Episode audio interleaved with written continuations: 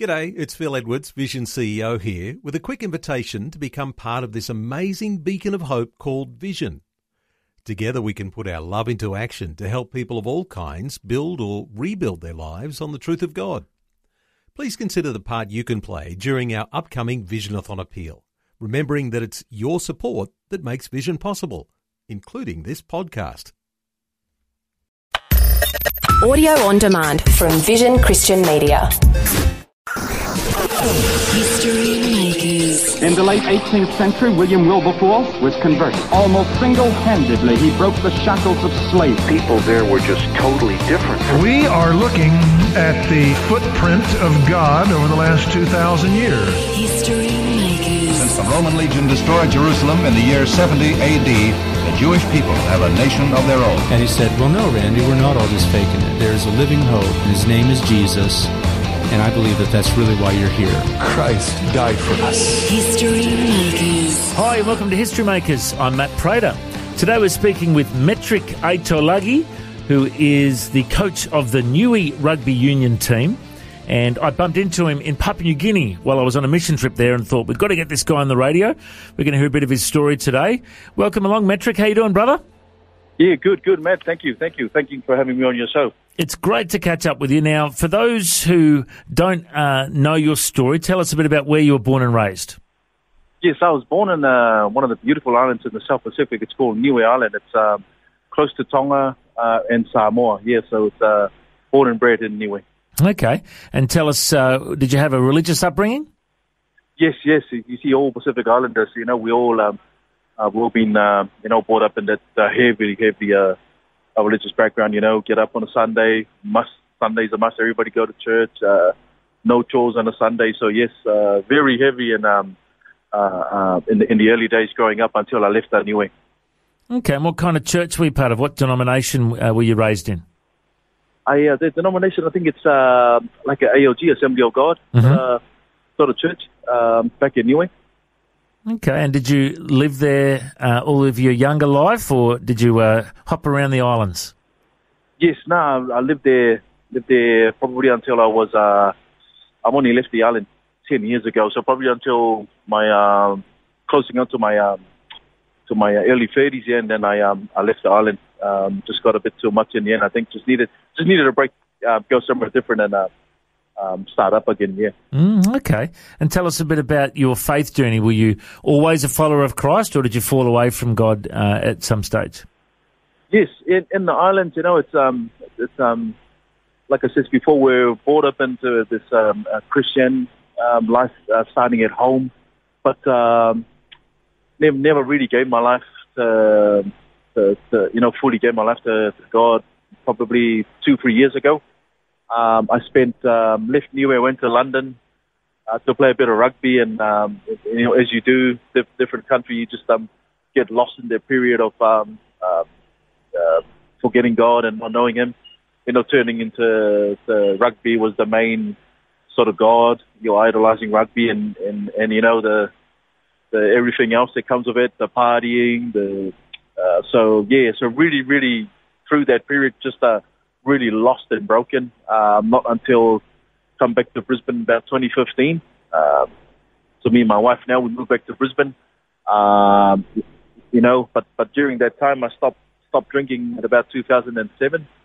Um, just because a lot of problems with drinking, and then you know always in the back of my mind to go to church to, to seek God again to try, but it wasn't. It was still a distant relationship, but it wasn't until we came back to Brisbane, uh, and you know, and met um, met family here that that go to church, and then you know slowly coming back into church, and then in that process, um, um, you know, really, really, really wanting to to get back, seek and know God. So it all started from there, and then um, I think getting appointed to be one of the core team leaders at a church. I think that's that's when um, you know really really gave my life to God and and really stopped all these other things that you know used to do before. Started as a new creation. Um, the old packages, the old me, really started to to leave all that behind and and, seek God um, and not seeking the material things of his life. Uh, really started to pull back on rugby, which which rugby was um, number one in my life. Uh, it, everything else was you know, second best is, is, is always rugby. So really started to pull back on that. Really started to uh, read the Bible. Uh, you know, uh, going through the process of uh, uh, born again believer, being saved, and uh, yeah, just uh, just just the closer getting into Bible Bible studies and hanging around people that um, um, gave me the, the, the influence and just um, people that really know their word and that yeah that's that's when it um it, it, it all happens and um and, and as of now really really seeking the truth and really really again just really wanting to know God and and wanting to be um you know uh, as a multiplication tool for His word and everywhere I go I'll, I'll make sure to plant that seed where whether it's a sports team whether it's with friends and family or just at work you know just really trying to impact people's lives with with the truth yeah Mm, that's wonderful, mate. And I know that uh, you've been a part of the ministry with your cousin, Pastor David Varka, who's a friend of mine. Um, Yes, yes. Tell us a bit about your involvement in his ministry. Yes, well, yeah, me and David Butt, uh, we go back, well, a long way back to Niue, um, uh, being closely related as well. Um, I knew he was always in, um, uh, I knew he had a church in Australia, so moving back here, found, um uh, made contact with one of my other cousins, David's brother. I went to his church, and yeah, um, David asked if he can, uh, you know, come and help because he was building a church up here on the north side. So he asked if we can, um, uh, uh, me and my partner can come up and join the core team there to, to you know, really start to build this church and get it going. So, you know, we, we accepted the task and, and uh, yes, for two years we, we built up um, that breakthrough church on Northside, um, fully committing, uh, you know, giving everything we, we have to to really build a church up and going. Um, and and yes, um, uh, we really got that going and really um, in that process, you know, um, being a core leader, really fully taking on uh, responsibilities as a, so it's pretty much like a deacon sort of a role in church, um, involved in the setup, involved in sound, and pretty much all the ministries, and um, yeah, just really, really trying to get um, um, God's word out to the community here we lived in, and uh, heavily involved in the in the sporting in the sporting realm. Um, uh, with with fitness and and you know with my background, I think it, it just really really worked well being a coach uh, and and then um, uh, bringing the the ministry just just using myself as a vessel and vessel and bringing uh, and preaching through that that um, um, ministry of sports, bringing in the word of God to, to people. Yeah. Now, when I was in Papua New Guinea, I was staying at this hotel and saw all these rugby boys there uh, from the Oceania Rugby Comp, and I chatted to a few of them. Found out they were from Brisbane, which was amazing, uh, where, where I live. But then I bumped into you in the foyer there, and straight away found out that you were so full on forgotten, and, you'd actually told all the team from Niue no alcohol for the trip, and you'd actually run a church service for them. Tell us a bit about what you shared with the boys. Yeah, well, well, um, in, the beginning, in, the- in the beginning, when when we were asked by Niue to run the rugby, um, I, I was really, I was really seeking for a, a Bible verse for to base the journey on, because you know, uh, if uh, uh, um, I really believe that if we put God in this, this thing will work. If if we put God in the center, we and it, we everything involves around it, it'll, it'll definitely work. So we put, so I chose Matthew five, six, and seven. Um, you know, the Sermon on the Mount, and just just really focusing it and on on Matthew seven, on building strong foundations for for the young people and and for new rugby. And and coming into this, I was a bit just a bit weary as well because I know that some of the boys in there, um, uh, you know, they go to church but they haven't really given their life to Jesus, to God. So so coming into camp, you know, uh, the first Sunday, uh, I think it pretty shocked everyone when we're having dinner. The whole team was having dinner before we flew out, and I ran through the code of conduct. I said, you know, there'll be no alcohol.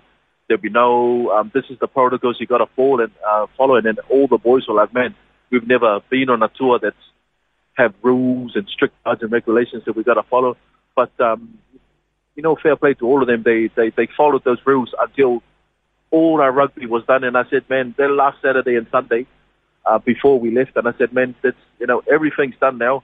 You guys can relax a little bit, go and see uh, a bit of PNG, you know, uh, have a drink, one or two, but not too many. So, but um, I think the seed was planted because uh, even then the boys, you know, they did went out, but weren't really, you know, they were their, their mindsets were changed from what they used to be.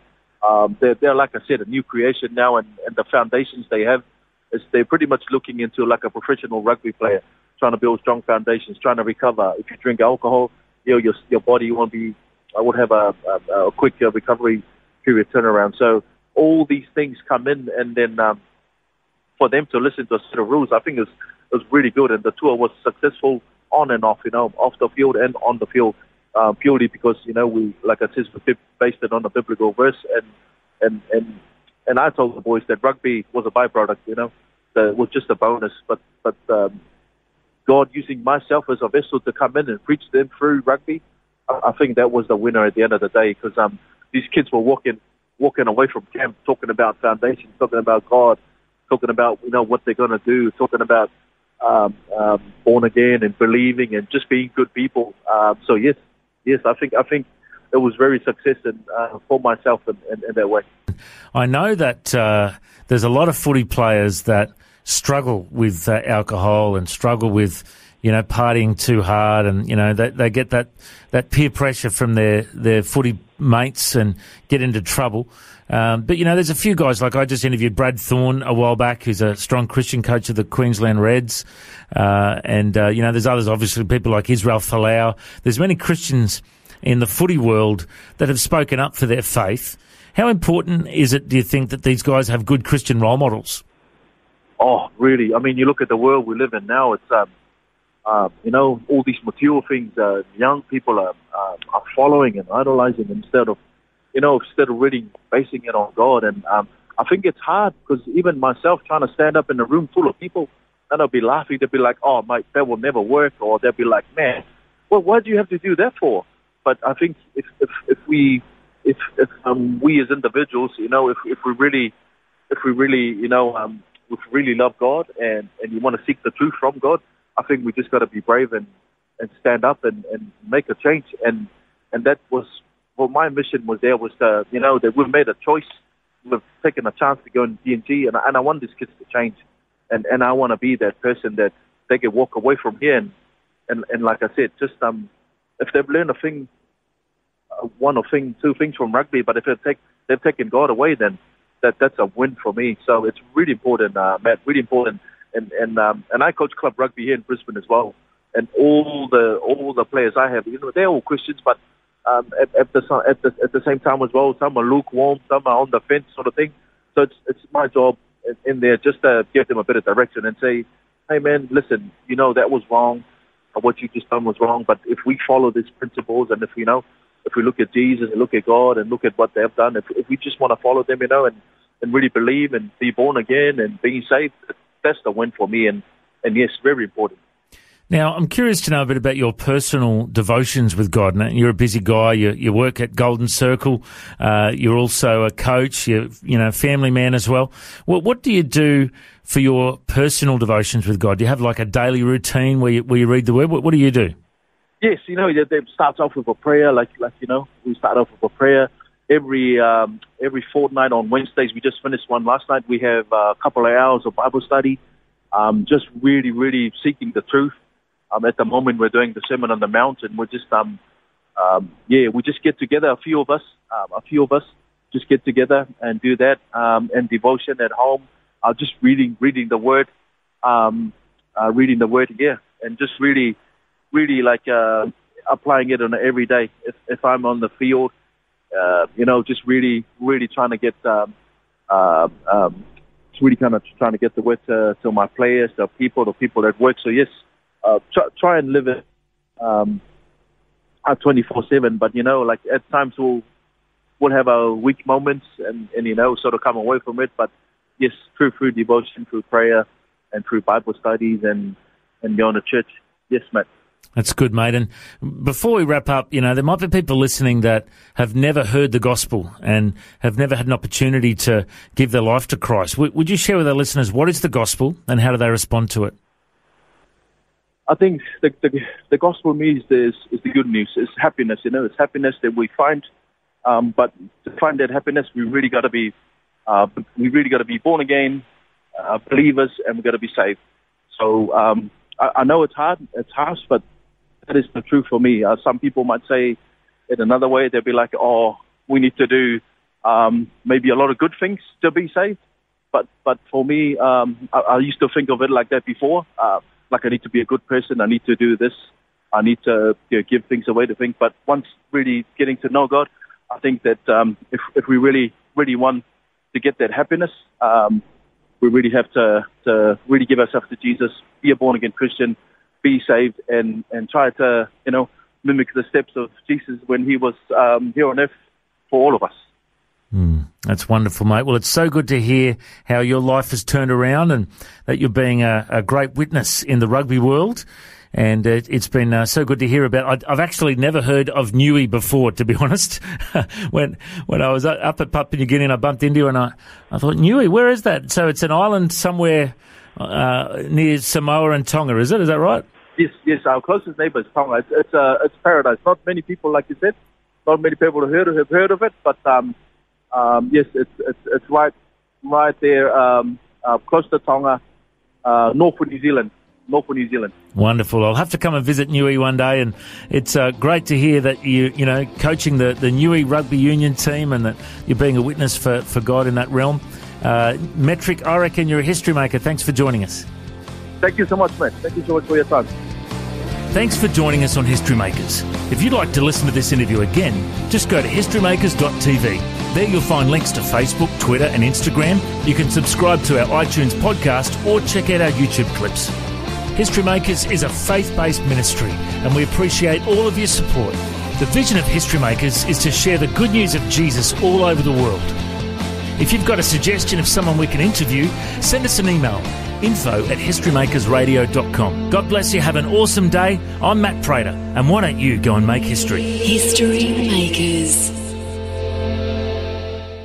History Makers is proudly sponsored by Bible League, who serve the local church and other partners around the world by providing Bibles, scripture materials, and training to help people meet Jesus. They provide God's Word to a lost and needy world. Bible League plants Bibles in prisons, among persecuted Christians, and in poor nations bringing the love and light of Christ into many people's lives around the world. Make history today by joining our friends at Bible League and planting a Bible that will help someone meet Jesus. Go to bl.org.au. Station sponsor. Thanks for taking time to listen to this audio on demand from Vision Christian Media. To find out more about us, go to vision.org.au.